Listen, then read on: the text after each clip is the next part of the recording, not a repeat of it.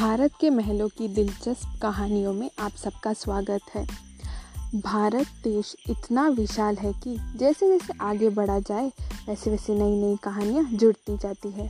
भिन्न भिन्न संस्कृतियों का यह देश अपने राज, परिवार और उसके महलों के लिए भी प्रसिद्ध है।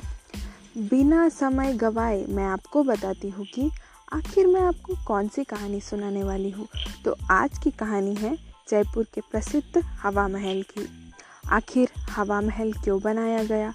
इसके पीछे की कहानी क्या है? तो सुनिए। दरअसल, हवा महल के निर्माण के पीछे एक दिलचस्प कहानी है। जयपुर के सवाई प्रताप सिंह जी के एक दिन अपने निवास में भोज के लिए अपनी महारानियों और कुछ राज परिवार के सदस्यों का इंतज़ार कर रहे थे। बार बार उनको बुलावा भिजवाने के बाद भी महारानियाँ नहीं आई। अंत में सवाई प्रताप सिंह ने आदेश दिया कि इस बार न आए तो उन्हें काल कालकोटरी में बंद कर दिया जाए। अब क्रोधित राजा के सामने डरी महारानियाँ हाजिर हुई। उनसे नाराज़गी की वजह पूछी तो उन्होंने जवाब दिया कि राजमहल के सुख सुविधाओं के अलावा वो शहर देखना चाहती है, यहाँ के तीज त्यौहार देखना चाहती है।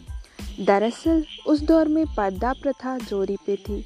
राजपूती महारानियों को महल से बाहर जाने की अनुमति नहीं थी। न वो खिड़की से बाहर झांककर देख सकती थी।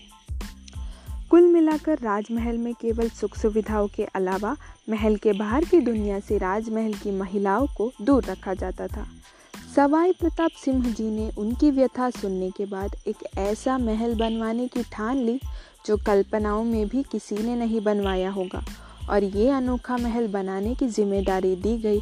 उस दौर के मशहूर आर्किटेक्ट लालचांद उस्ताद को एक महल जहाँ हवा, पानी का प्रबंध हो, जहाँ से बाहर का नज़ारा दिखे, लेकिन अंदर कोई नहीं देख पाए। यूँ ही कल्पनाओं में बनाया गया महल वास्तव में बनकर खड़ा हुआ तो बन गया गुलाबी नगर का हवा महल।